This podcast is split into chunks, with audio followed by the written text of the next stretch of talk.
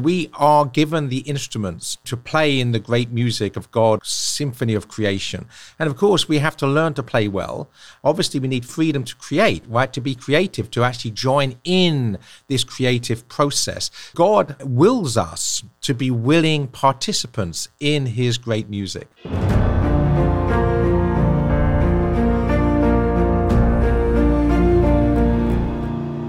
Welcome to the Catholic Theology Show, presented by Ave Maria University. This podcast is sponsored in part by Annunciation Circle, a community that supports the mission of Ave Maria University through their monthly donations of $10 or more. If you'd like to support this podcast and the mission of Ave Maria University, I encourage you to visit avemaria.edu/join for more information. I'm your host, Michael Dauphinais, and today I am pleased to be joined by Joseph Pearce, uh, author, uh, writer, speaker, and also visiting professor of literature uh, for this semester and next semester at Ave Maria University. So, welcome to the show. It's a joy to be here, Michael. Great. And um, so, uh, Joseph Pearce has been a frequent guest on our show, and we've spoken about many things with respect to Chesterton, uh, C.S. Lewis, and Tolkien. Uh, today, what I wanted to do is the Catechism calls for a catechesis on creation. And I want to talk a little bit about the idea of creation, providence, and sin, what the Catechism calls for, and then how we can see in kind of Tolkien's background to The Lord of the Rings and his Silmarillion and some other writings that he does Tolkien can kind of be like a guide to recover an authentic understanding of creation. So before we dive into that, I just want to say a couple things about this, what the Catechism teaches. So, first, the Catechism in paragraph 282 says catechesis on creation is of major importance. It concerns the very foundations of human and Christian life. As it puts it, basically, it tells us where we come from and where we're going. And if we don't know that, we just simply don't know how to act. It says these questions that cate- that creation answer basically are decisive for the meaning and orientation of our life and action. Uh, so maybe just to start with that kind of idea, right? Catechesis on creation is a major importance. It's foundational for understanding, right, our uh, how does it put it, the meaning and orientation of our life and actions. So, could you just maybe say a word about how you started reading maybe Tolkien, how you kind of what did you think about creation before you came to the Catholic faith? What did the Catholic faith help you learn about creation? And how did Tolkien help you to deepen that understanding? Yeah, that's a great question. So, obviously, I'm a convert to the faith, and when I was young, uh, I believed that, uh, that that faith and reason were severed. You had to basically choose one or the other. You can be religious and therefore irrational, or you could be rational and therefore irreligious. And it was basically discovering St. Thomas via G.K. Chesterton that uh, that I came to see faith and reason as being united. So that, uh, if you like, answered the ratio. But as regards creation, I didn't. What I didn't see at first, but also saw first of all through Chesterton, God was the great artist, the great poet. And in um, the Silmarillion by Tolkien, God is introduced to us right at the very beginning. In the beginning was the One, capital O, Iluvatar, the Father of all. And he presents immediately to the angelic beings, the, the firstborn of his creation, the great music. So we have this presentation of the cosmos as a great work of art. So we have God as creator in, in the fullest understanding of the word as, as, as an artist, as one who brings beautiful, good, and true things into being. And so that this understanding of God as the ultimate poet or composer of the great music of the cosmos, again, C.S. Lewis has Narnia sung into being. So this understanding of, of God as the God of creation, and not just merely the God of logos, of ratio, was, was very, very important to me. And Chesterton, Lewis, and Tolkien were probably the key figures for me in bringing me to that understanding. Yeah, and if we go to Genesis itself, um, I think there's something about Tolkien's image of music and Lewis's idea of singing that is really helpful in a way because what Genesis does is when Genesis has these lines, right, these famous lines about um, God's creation through His Word, right? In the beginning, God created the heavens and the earth. The earth was without form and void, right? And God said, Let there be light, and there was light. God saw the light, and it was good, right? God said, Let there be a firmament in the midst of the waters, and He separated the waters from the waters, right? God said, Let the waters under the heavens be gathered. And so, right, God said, Let there be lights in the firmament, right? Let there be waters, let there be birds, let there be fish, all these different elements. But in a way, if we think about God speaking creation into being, um, God's speech is not in the past. Right. Because if God's act of creation is not something that happened at the beginning of time, it's happened it's something that happens at each and every moment. Right? God speaks creation into being, but he holds it in being through his very word.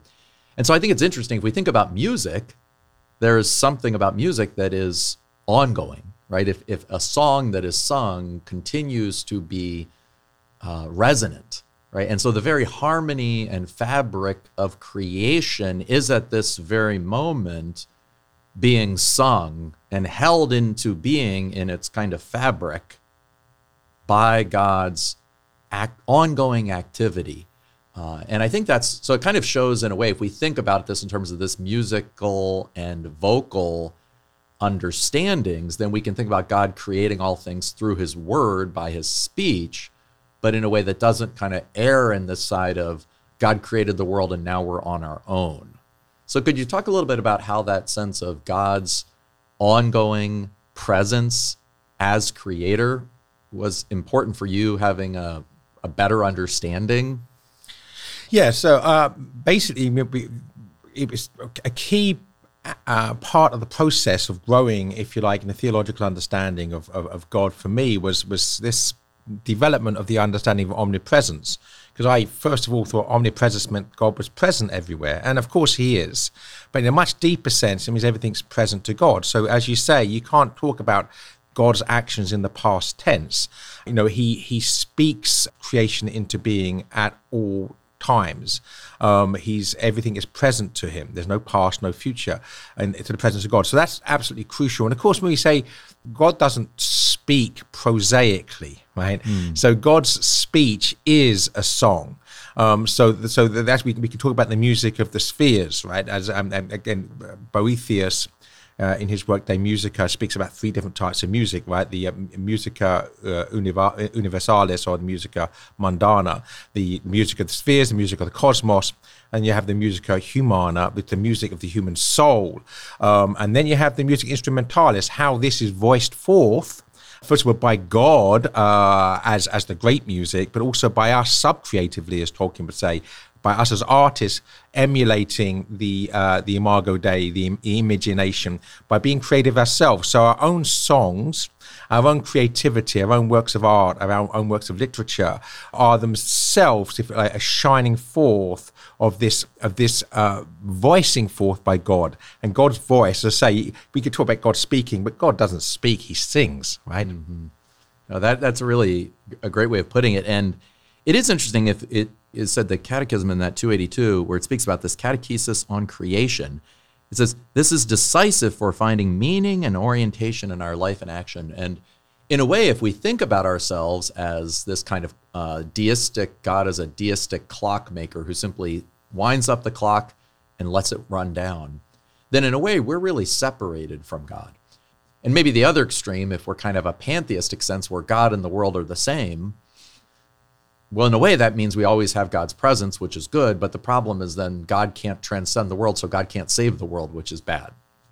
So we really do find meaning and orientation by recovering the sense of God as the creator, who's intimately present. Aquinas will say that God, in a way, is, is the being that we have is a participation or a sharing in God's own being, which means that God is more, as he puts it, is he's more inmost to ourselves almost than we are to ourselves, right?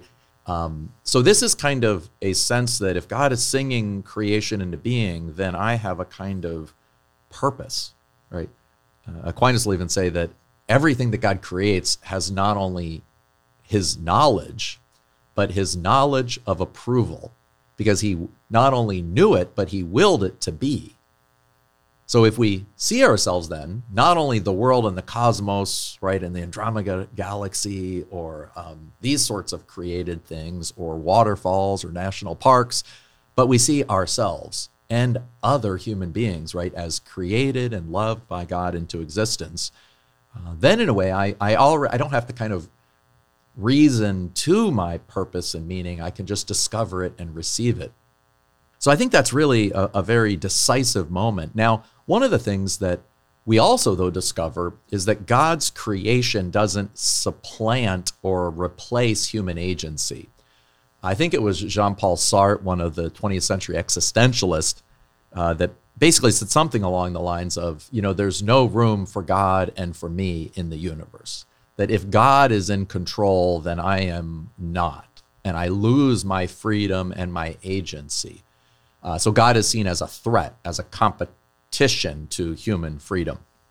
So, would you talk a little bit about how Tolkien at least gives us an image of God creating? You were beginning to talk a little bit about this certain sense that human beings, this um, musica humana, or the um, the music that the um, Valar, right, the angels in Tolkien's myth, uh, right? How is it that creation itself has the dignity of sharing in God's creative activity. Yeah, well, right at the beginning of the uh, the Silmarillion, in what we might call the the uh, Genesis, according to the elves, um, that we we given the, the account of, of creation, and I, have already said that in the beginning was the one Iluvatar, and he declares the great music. But what the the key thing there is, uh, he speaks at this point in the in the in the cosmos there's no nothing physical. There's no physical cosmos. We haven't been created. This only only the angelic beings uh, exist. Um, but he says to them behold the great music. But he doesn't say hearken. Doesn't say listen. He says play so we have hmm. this, this the, the, our own participation in the great music. So we are given the instruments to to play in the great music of God's symphony of creation. And of course, we have to learn to play well, and we have to want to play well.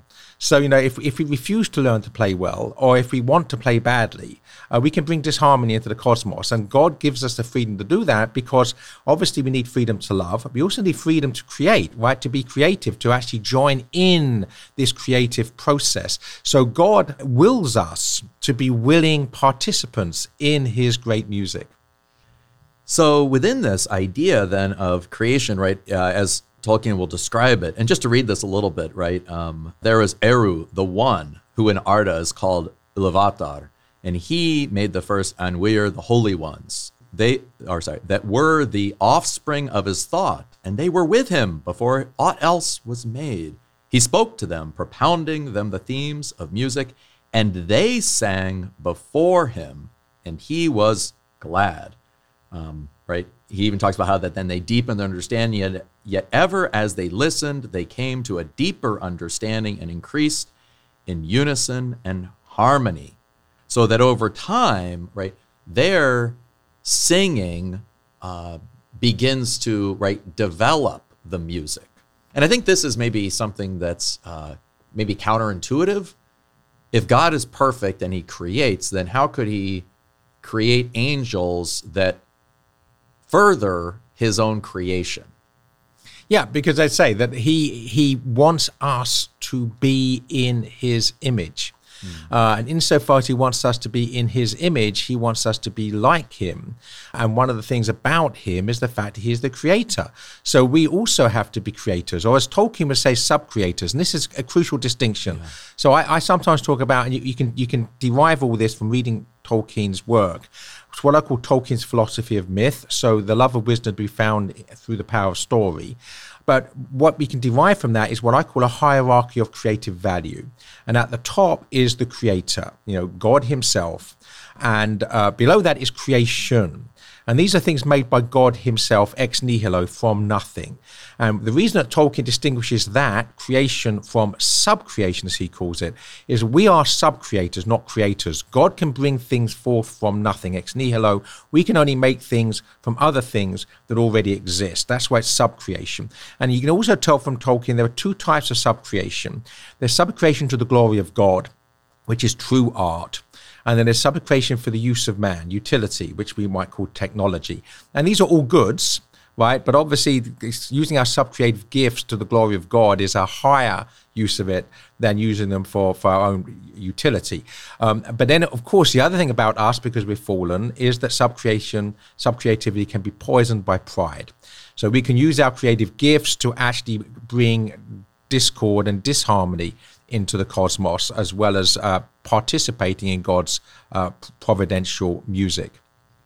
Yeah, and that idea of art, then, in a way, what you're really getting at is the notion of worship, right? That human beings and the angels have this odd capacity that allows them to use their creative, free gifts to give back to God creation in some form or other through their own praise, through their own actions. Adam and Eve in the garden, right? Working and tilling and keeping the garden, but taking all of that and then offering that on the Sabbath of worship. So still doing things that both are oriented to the world, but that all of those things can be oriented to God.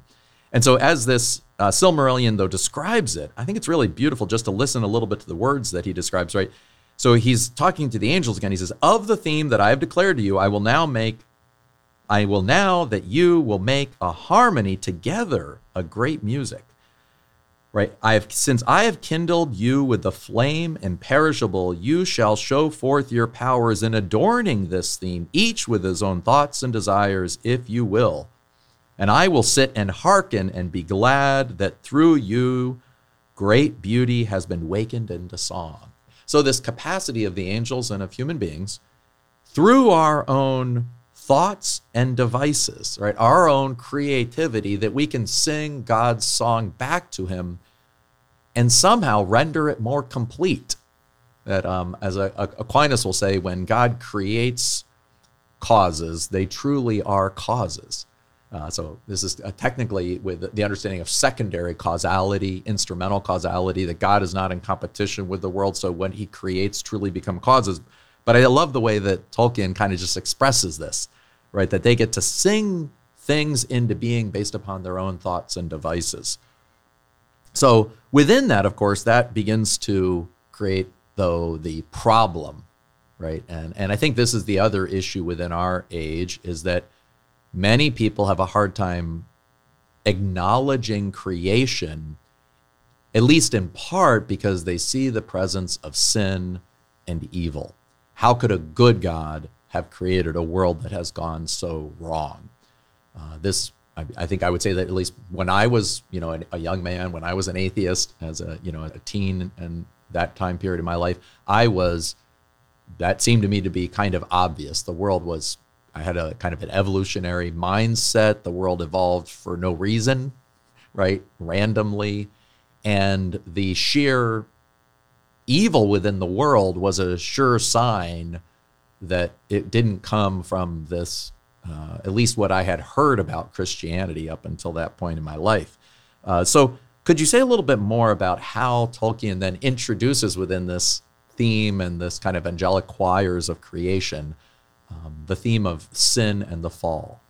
Yes. So basically, that we our our creative gifts, our, our sub creative gifts, are meant to be, as you as you rightly say. Uh, a song of praise. Um, we are meant to give back to the giver of the gift the fruits of the gift given. So, so true art should be an act of praise. It should be a prayer, but it requires will. And again, we, we, we, we God, thanks be to God, did not create us as mere automatons, as robots. He, he made us capable of loving and subcreating. And in order for that to be possible, he had to make us free. Uh, and of course, if we have freedom, there's there's the uh, potential to refuse to choose the good, and that's basically that's what pride does. The absence of humility causes us to refuse to choose the good, and that brings disharmony into the cosmos. So we see that in the Silmarillion. Melkor, the mightiest of the angels, who's basically uh, he is Satan. It's the, the elvish name for Satan. Melkor, the mightiest of the angels, refuses to play in accordance with the score with pro- the providential design of the great music and wants to bring his own angry, powerful, dark, prideful themes in. So, so this discord enters the cosmos, and a, and his his are loud and and about self empowerment. But God actually, at first, he smiles. You know, this is an act of disobedience, but he then weaves that back into the great music. And then in the end, he, he confronts Melkor and says that Melkor has to understand, and we have to understand this is applicable to us as well as Satan, that there's nothing that we can do, however uh, evil or wicked, that, that brings discord into the great music of God's divine providence, that he will not in some way weave back into the grand design of the score itself in ways beyond our imagining or beyond the imagining of Satan. In other words, God can and does and will uh, bring good from evil. And, and ultimately, you know, we see it. So, uh, you know, Tolkien talks about the eucatastrophe, the, the good turn, the sudden joyous turn that comes from disaster. So we have the, uh, we have the eucatastrophe of the redemption as a consequence of the fall. We have the eucatastrophe of the resurrection as a consequence of the crucifixion. So we see God in practice doing this, bringing ineffable good from unutterable evil. So this is described by Tolkien in this element, right? That uh, it came into the heart of Melkor to interweave matters of his own imagining that were not in accord with the theme of Iluvatar, right? For he sought therein to increase the power and glory of the part assigned to himself. Uh, and maybe we, within at least this providential order that is the only order that we know, that to have freedom to love is this risk of evil. Yeah, right? because to love is to freely choose to give yourself to another but you can freely choose to refuse to do that. Yeah. And that's the act of pride. Yes. And so you can see right from the very beginning, right, Melkor is basically setting himself up as a as a as a rival god. Um, the self discovering itself as a self, right, can see then want to be the center. And just t- two themes that that I want to uh, develop is this idea of, of this musical harmony that you have the original harmony, you have then the discord, which is not really original, but it's a, a twisting of the original themes. And because it's not actually original, but it's just a twisting of the original themes, then the original creator can create a whole, you know, a, a third wave of music that somehow reharmonizes the whole. And he even mentions here where he said, right, never since have the Ainur made anything like to this music, the original music, though it has been said that a greater still shall be made before the Iluvatar by the choirs of Ainur and the children of Iluvatar after the end of days. So somehow the final harmony is suggested that it may be greater than even the original because in the final harmony, even the greatest discord will be overcome. Yes, and obviously this is a vision of of uh, of heaven. It's you know St. John's revelation is that following the whole playing itself out of the great music of, of cosmic reality, we have the ultimate reality, which is the eternal presence of God, which is heaven.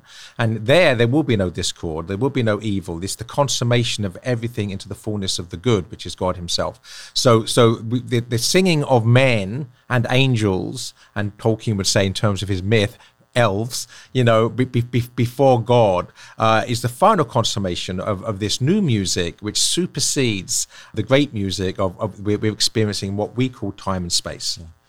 So, one final question before we uh, get to our break in a couple minutes, but I guess it would be this: is that so? It's pretty clear that you have the one, you have God.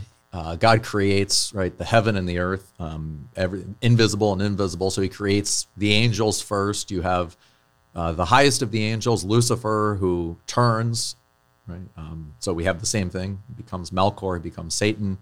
Uh, you have then the Manwe, who's the Michael character, the, who, who's not necessarily the highest by nature, but becomes the highest because he most aligns and understands the will of God. So in a certain sense, why why is it helpful to enter into kind of Tolkien's world where he reimagines the creation story and the fall story from our Christian faith in this secondary world of his own imagining of myth? Well, first of all, of course, we are made in the image of God uh, as creators, or more technically, sub creators. So we are meant to sub create. And one way we sub create is by the telling of stories. You know, and, and, uh, these stories are fictional in one sense. They didn't happen in historical uh, fact, but they, they convey great truth. So again, this has been sanctified by Christ in the parables, you know. So why does Jesus Christ invent a fictional character who who who runs away from his home in order to enjoy himself and then comes back with his tail between his legs? You know, the the the, the, prodigal son story because it teaches us valuable le- le- lessons analogically. So what what is doing is showing us something to make us see something fresh. So in his essay on fairy stories, he talks about the necessity of, of re- recovery, of regaining, and he hyphenates it to make us think about it regaining a clear view. And he gets this from from Chesterton uh, and others. But you know, Chesterton was always talking about you, know, you have to stand on your head to so see something from a fresh angle. So sometimes you know we, we, we can read Genesis and not really think about it uh, and take it for granted because we've read it too often. I, I thought about it perhaps not enough. And and then we read uh, the, the Tolkien's a- analogy of Genesis uh, in the Silmarillion, and we're seeing Genesis again from a fresh angle. We've regained the clear view, and I think that's the purpose. Yeah, there's that powerful image from C.S. Lewis in *A Surprised by Joy* uh, from his childhood, when he says that his when he was maybe about four, Warnie, his older brother, is about six. He makes him a toy garden, and he remembers it his whole life that somehow this toy garden that his brother had made in a tin box with this little stuff somehow awakened in him.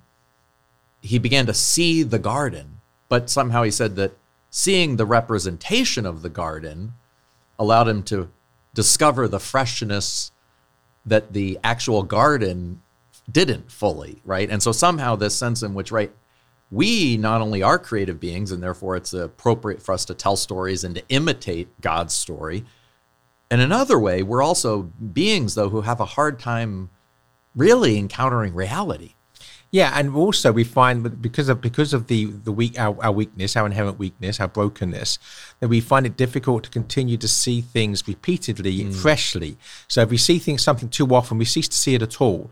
So that's why we have to see it from a new angle. And a story can allow that offers an, an analogy can yeah. help us to see the, original, the primary reality yeah. more clearly. So that again, this is how the Silmarillion can help us to see Genesis in, a, in you know freshly, um, whereas otherwise we might be just taking it for granted.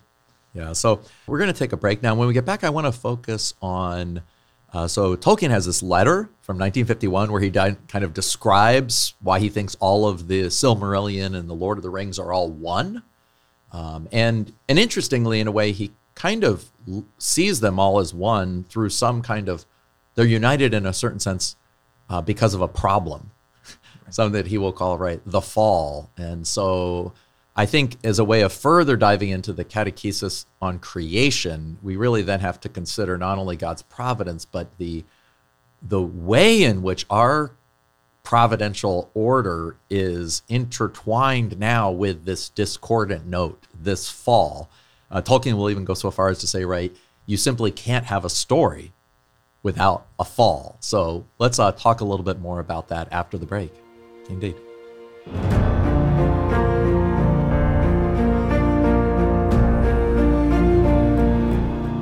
You're listening to the Catholic Theology Show, presented by Ave Maria University and sponsored in part by Annunciation Circle. Through their generous donations of $10 or more per month, Annunciation Circle members directly support the mission of AMU to be a fountainhead of renewal for the Church through our faculty, staff, students, and alumni. To learn more, visit avemaria.edu/join. Thank you for your continued support, and now let's get back to the show. Welcome back to the Catholic Theology Show. I'm Michael Dauphinais, your host, and today we have Joseph Pearce with us, and we've been talking about this notion of creation, providence, and sin, and how Tolkien's writings, especially at the beginning of the Silmarillion, uh, can help us to recover those understandings.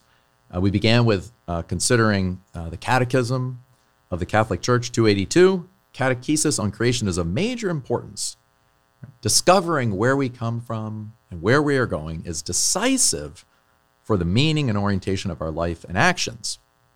Now, as the Catechism goes further, we have two ideas that I think are very important. Right? The first one is the idea that God creates a world in process, right? He creates a world, as the Catechism puts it, in a state of journeying in statu viae, that creation is not, as he puts, as the Catechism puts it, creation has its own goodness and proper perfection, but it did not spring forth complete from the hands of the Creator. It was created in statu viae, in a state of journeying toward an ultimate perfection. So, in a way, you could think about this as really the risk. In a way, the risk of the journey, the risk of evil, but also, therefore, the risk of goodness and beauty. Uh, and then it goes into the providence and the scandal of evil, right? Why does evil exist? Uh, and the Catechism has this kind of beautiful line there's not a single aspect of the Christian message that is not, in part, an answer to the question of evil. So, then I think in some ways, really trying to have a serious, thoughtful understanding of evil, the fall, is simply necessary because if we don't get that understanding of the fall proper, then we will ascribe evil to creation itself or to God, um, or in a way to our end. So life becomes hopeless, um, or we, in a way, become doomed, right? It's really two ways of putting it whether or not we come from evil or we're heading to evil. So this is what Tolkien writes then. How does Tolkien help us understand this? Well, in this letter from 1951 uh, that he wrote to Milton Waldman, in which he is trying to show that the Silmarillion and all these earlier tales are one with the Lord of the Rings. Anyway, so this is what he says, though. He says, right, his basic myth or fairy tale is, is it's not an allegory, but it must use allegorical language. So it's not a technical allegory, but it is allegorical. Um, he says it's mainly considered with fall, mortality, and the machine. He says, with the fall, as he's going to talk a little bit more about that, because right in the fall, something always goes wrong. Um, right? In almost every instance, the moment there is a blessing or a new creation, there is some kind of fall and disruption. But he also then speaks about mortality, uh, that within the world, there is somehow the desire that ought to, um, you know, that ought to lead us to do great things for God, but somehow becomes disordered. And he says, especially because after the fall with mortality, then we seek to find ways on our own to solve the problem of the fall and mortality. In a way, right? We try to overcome sin and death on our own. And that's when he moves to what he calls the machine, or what he will also call power, or simply magic, right? We use power to try to overcome the fall and mortality, or we use the machine in modern terms, or he says it's the machine is basically closely related to magic. Both are simply ways of trying to manipulate the world for power. Um, so, could you say a little bit about what does Tolkien mean by the fall and mortality and the machine? Yes, so these are, as he says there, um, he, he also says in a letter someone wrote to him following the publication of Lord of the Rings, is the Lord of the Rings an allegory of atomic power? Uh, and he said no, but he said it is an allegory of power, mm. uh, particularly power usurped for domination. And he said more than that, it's an allegory of death and immortality. So in this same letter, he basically echoes what he says in this letter. The two key themes, first of all, are power particularly power usurped for domination. So there's there's the, the, the only he says in that letter that the only way that power is used in, in his work in a positive sense is the power of God and those angels who serve God, and therefore also by extension those beings such as ourselves who serve God. So power is only good insofar as it's virtuous, in insofar as it's in accordance with the will of God Himself all other power, um, particularly all efforts at self empowerment, uh, which is basically the, the goal of pride. And this is sort of uh, brought to, uh, to uh, should we say, cankerous fruit uh, in the ideas of Nietzsche there's no such thing as good and evil. It's only about power and self empowerment. So that basically is exactly what Tolkien's addressing here that the fall is a consequence of our desire to be our own gods, that we want to empower ourselves in defiance of the will of God. And that's the way that power is used. And death and immortality that, that, that we have to, to understand that again in, in Christian art and theology and, and symbolism, Eh, there's a recurring memento mori, right? The reminder of death. And always in Christian art, and that includes the Lord of the Rings and the Silmarillion, which is Christian art, the memento mori, the reminder of death, should remind us of the four last things death itself, and then judgment that follows death, and then either heaven or hell. So, in that sense, when he says, which he does, that death is a, a gift of God the gift of uh, God to man. Two things you have to understand about that: a gift is something given. It doesn't necessarily mean it's a it's, it's a reward, right?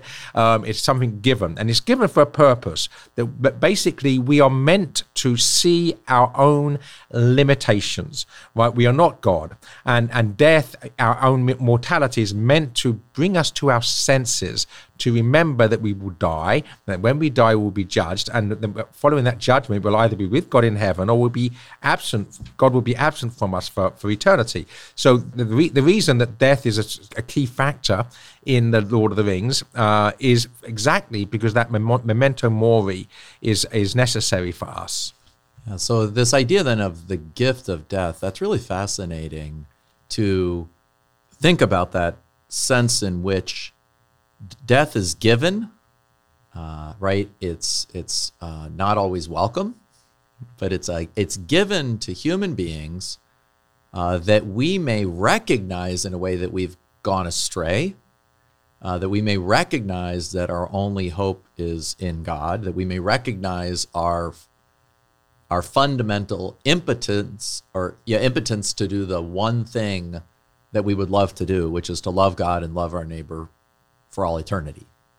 So, but one of the problems then, as as the story unfolds and as some of the examples he gives, uh, we end up, and especially I think with the men, the the Numenor as it's described, he says that instead of seeing death as a gift from God, which we will use to uh, somehow journey home to God to recognize that this world is not our home, uh, that we are created to use this world to come home to God.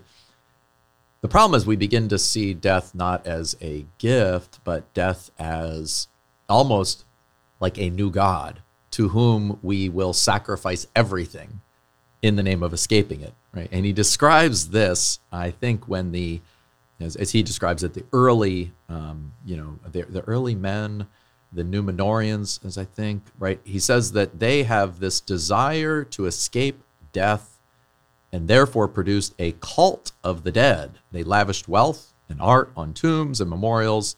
They made settlements on the west shores, but these became strongholds and factories of lords seeking wealth. The Numenoreans became tax gatherers, carrying off over the sea even more and more goods in their great ships. They began the forging of arms and engines. So, speak a little bit more about how that um, that the desire to escape death can create what Tolkien calls a cult of the dead. Yeah, so basically, you, you, you said it there that if, if, if death becomes the, the, the one thing to be feared, the danger is it becomes the one God to be feared. Uh, and therefore, we sacrifice things to uh, death itself or to the dead. So you have, you have, you have this cult of the death. But what I, what what we, we need to see is what Tolkien does there. And he says it's, a, it's a, an allegory of death and immortality. So deathlessness. So he allows us to do, we talked in the first part about how the Chestertonian way of seeing things is to make us stand on our head. So, how can we see death uh, in a fresh light? Well, let's present uh, a race of beings who don't die.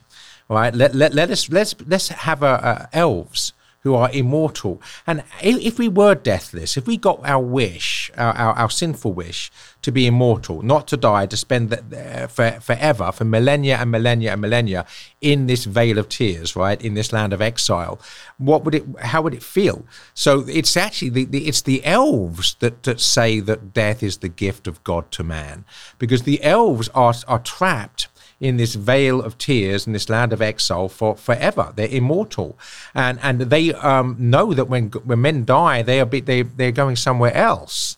Uh, some that escaping this this vale of tears because the as Galadriel says that she, uh, the elven queen that she and her husband have fought the long defeat for ages of this world and have won many fruitless victories. In other words, if the fabric of the cosmos is broken and fallen, uh, evil cannot be defeated uh, within time. Right, the final defeat over evil is beyond time. So, if you're within time, you are living this long defeat. And Tolkien echoes that in one of his letters, where he says that as a Christian, I see history as the long defeat with only occasional glimpses of final victory. And those glimpses of final victory are beyond the world right? So the elves are stranded in time. So Tolkien allows us to see don't be so um, desirous of immortality, because that thing which you would see as a gift actually could be a curse. Yeah, that's really a beautiful way of putting it. In some ways, the kind of the nature of humanity gets the children of Ilúvatar, as are described here, are both the elves, right, and um, man. So you have both the elves that have immortality, but then human beings that have death. Uh, but in a way, the elves are our kind of that's our wishful thinking, and even today, this there's a huge amount of uh, technology, a uh, huge amount of investment that's somehow trying to extend our lives almost any you know article that says you know what's the secret to living an extra five years? Or what's the secret to longevity? What should you eat? What should you not eat? You know uh, what if, if there's a you know is there screening you should get in? And not that these things are bad because our earthly life is a good uh, but when it becomes the good or when we want to freeze ourselves so we could wake up in 500 years um, lewis in one of his chronicles of narnia in the magician's nephew uh, at, at one scene Diggory and Polly, but Diggory is with the basically kind of like the the, the tempter, the temptress, uh, Queen Jadis in the story, but the Satan figure, and uh, she she offers him this uh, apple or this fruit that will give him, you know, everlasting life, uh, and he says, right, why would I want to keep on living after everyone I know has died? I'd rather die and go to heaven, right? And so that sense in which, what would you rather do? Die and wake up in 500 years? Right. Or would you rather die and go to heaven? And, and a lot of people today, I think, would kind of say they'd rather die and wake up in 500 years. But what would that be? Yeah, I mean, that, you know, that, that would be right. All that would be a that would be a nightmare. It, it would, and that's the trouble. Of course, yeah. if we don't choose heaven, we choose hell, and and, and that that's the trouble. Is most people don't. If you don't believe in God and you don't believe in heaven, then what do you have left? You have what you think is immortality, but when actual just be everlasting uh, hell, whether it's in time um, or whether it's beyond time. Yeah, and this I think also is that uh, the Catechism, when it talks about hell, speaks about it's the definitive self exclusion from God. It's not so much that God casts us into hell, although that language is used. It's kind of that we cast ourselves in hell. We get what we want, but what we want is just this life and more of it. And so, and over time, it becomes less and less satisfying, right? That, and this is already something we experience within our own lives. Often, if people have certain kinds of, right, you know, uh, unhealthy pleasures, they are short, their short term gratification actually becomes long term pain and yeah. long term unhappiness. Uh, and in a way, if you extend that, that really becomes this never ending immortality of separation from God and, and an inability to somehow overcome or to forget or to turn away from the hurts and wounds of our past and of our own things that we've done to hurt and wound ourselves and other people. Exactly, uh, absolutely. We see it in, in Tolkien's work because uh, you know, what happens if we if we if we given immortality or, or, or, a suggestion of it. So, for instance, the ring Now, doesn't doesn't convey immortality to mortals, but it does prolong their lives. But what sort what sort of prolongation is it? It's basically a fading, so that Bilbo can say that yes, he's living uh, uh, much longer than he should do. But it's like um, butter being spread over too much bread, right? Mm. That basically he's going, it's getting thinner and thinner and thinner. He's sort of fading. Uh, it's not, it's not anything that brings any satisfaction. And then other, so you, you have the ring wraiths. These are mortal men that uh, have sold their souls and they're now doomed to be servants of the devil forever. Um, and Gollum right, who's basically addicted to the power of the ring, to the power of sin, and he shrivels and shrinks into a shrunken wreck that's completely addicted to his own sinfulness. Know, we, we, we seem to forget this, and Paul tells us basically that sin is addictive, that we become slaves to sin. And the whole idea that we can live a sinful life because it's a, an expression of our freedom is a lie, which we must know ourselves if we try to put it into practice, because we become addicts. And who is really going to say that an addict is free? So I think in these different ways, we really see how Tolkien begins to try to emphasize this sense of right the fall, mortality, um, the machine, magic, power as an attempt to solve the problem of the fallen immortality, sin, and death. Uh, that's rooted in a discordant, disordered desire for the really the aggrandizement of the self on the self's own terms rather than the surrender of the self to God, our creator, on his terms. So before we finish, I wanted to kind of come back then to the full, in a way, kind of circle of providence, where we do have this promise in Tolkien's, uh, you know, at, at the beginning of the Silmarillion that that somehow the final harmony will be even greater. And, and I also think when he has that quote about the final victory, that we get glimpses of final victory. And, and I recall at least one version I saw of that where he says, you know, more often in fiction you know that like and i think he sees his own work that in the lord of the rings we're supposed to get not only a glimpse of the fall and of mortality and of the ring and power and machines and and magic that's destructive we're also supposed to get this glimpse of final victory. Uh, so could you say maybe a word about how like this focus on the fall actually frees us to discover that final victory and maybe some ideas that tolkien uh, leaves before us yeah, first of all, if I if I may say, as a lover of language, that I enjoyed your uh, alliteration, uh, dis- disordered, discordant desire. I like that. Thank you very much. Um, I should probably steal that myself at some point. um, but but yeah, so you know, Oscar Wilde you know, said that we're all in the gutter, but some of us are looking at the stars. So, in other words, that we have to first of all be aware of the gutter, and so the, you know, it, there's no doubt at all that Lord of the Rings has a pervasive darkness as a backdrop, right? The the, the presence of evil, um, but that's in order for allow us to actually first of all recognize the fact that we're in a fallen cosmos. We are in the gutter, right? We're, we're not in heaven, but we don't. We should not be face down in the gutter. If we face down the gutter, we'll have nothing but nothing. Um, but we're meant to look up. So we see the words of Samwise Gamgee you know, uh, above all shadows rides the sun. And that's one of the darkest moments in the story. Shelob's in the background there. Uh, that Frodo is apparently dead. It looks like that whole uh, the whole quest has failed. And it'd be very easy for him to sit down, get his head down, and despair, right? To lose all hope. But what does he do? He looks up and he says, above all shadows rides the sun. So, what the Lord of the Rings allows us to do is say, yes, of course, there's a pervasive darkness in this broken, fallen cosmos, but we need to look up. All right, again, the, the, the Greek word anthropos to turn upwards, to look up, to gaze upwards. We have to do that. And I think the Lord of the Rings shows us that. And that is itself the glimpse of final victory. As soon as we look up and see that above all shadows, above all evil, above all darkness rides the sun, and the Son of God in this case, right?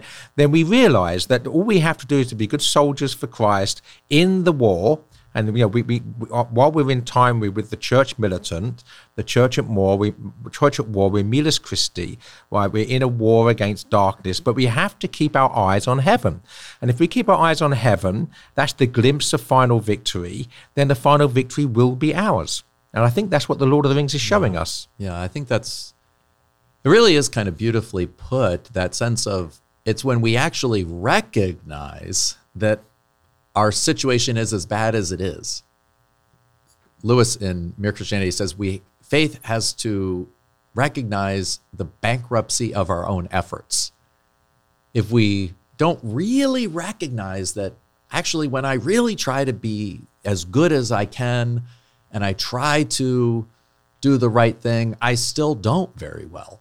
I, I just and and so if I can begin to see, well, like what's wrong with the world, as Chesterton once said, right? I am.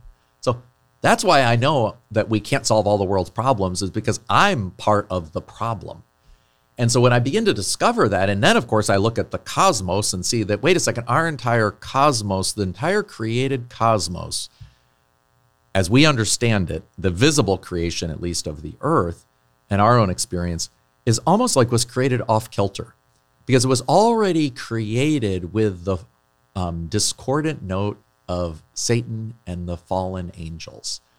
So we cannot expect redemption to come from ourselves. We cannot expect it to come from other human beings, from societies, from political movements. These can all be good. We can all work on them, right? We all ought to, you know, try to have houses that don't leak. We all ought to try to have judges that don't accept bribes. I mean, these are all good things but they are all going to fail at giving us what we need. Uh, Pope Benedict, in his uh, 2000 and I think it was 2008 encyclical on uh, Spe Salvi, uh, and he on by hope we are saved. He says basically right to believe in the just to really says to think rightly about the world, we have to recognize no political solution will ever be ultimate and the most dangerous will be, will be the ones that say they are. And so if we see that, then I think we have that freedom in a way to look back to the only one who can actually restore us and save us, who is the one who created us. And that's why I think it was so important in the Gospels and in Paul to show that Jesus Christ is not simply our Savior, our Redeemer, which He is through the resurrection. He is also the same one through whom the world was created, right? So that our creator has become our redeemer and our redeemer is our creator, right? And in that sense, then we can truly, right, cast ourselves into the arms of the creator as 1 Peter 5 7 uh, say. So um, is there maybe just one final, you know, image that that sticks with you when you think about this whole emphasis on creation, fall, um, redemption, and uh, in from Tolkien that you would like to leave your students with or your listeners today? Well, I think the most important thing, and you mentioned about the fact that we uh, we can't gain our own salvation, right? Self empowerment is, is is a dead end literally. Um, that, that, that Tolkien shows us in the story that we, in order to, in order to be first, we have to be loved. We have to lay down our lives. So the freedom only comes through surrender, and that's why at the end of this, one of the, the greatest moments in the whole Lord of the Rings is the fact that that Frodo Baggins cannot defeat the power of evil by himself. He can't cast the ring into Mount Doom without some providential intervention, right? Um, in, he needs uh, the grace of God, and that comes as a reward for his sparing Gollum's life. So this is this deep providential uh, design going on, but it requires our surrendering to the will of God that we may actually be genuinely free. Well, that's so well put. So, thank you so much for that uh, great insight. And again, recovering this catechesis on creation providence and sin with uh, Tolkien as, as a guide. Uh, so thank you, Joseph Pearce, for being on our show. Really appreciate your time with us. My pleasure as always. Yes, and uh, for listeners or viewers who'd like to learn more about Joseph and his work, uh, you can go to is it josephpearce.co? Good guess. J Pearce, J P E A R C E dot C O. Excellent. Well, thank you very much. And thank you again for listening to the Catholic Theology Show. We appreciate your support. Thank you so much for joining us for this podcast. If you like this episode, please rate and review it on your favorite podcast app to help others find the show. And if you want to take the next step, please consider joining our Annunciation Circle so we can continue to bring you more free content. We'll see you next time on the Catholic Theology Show.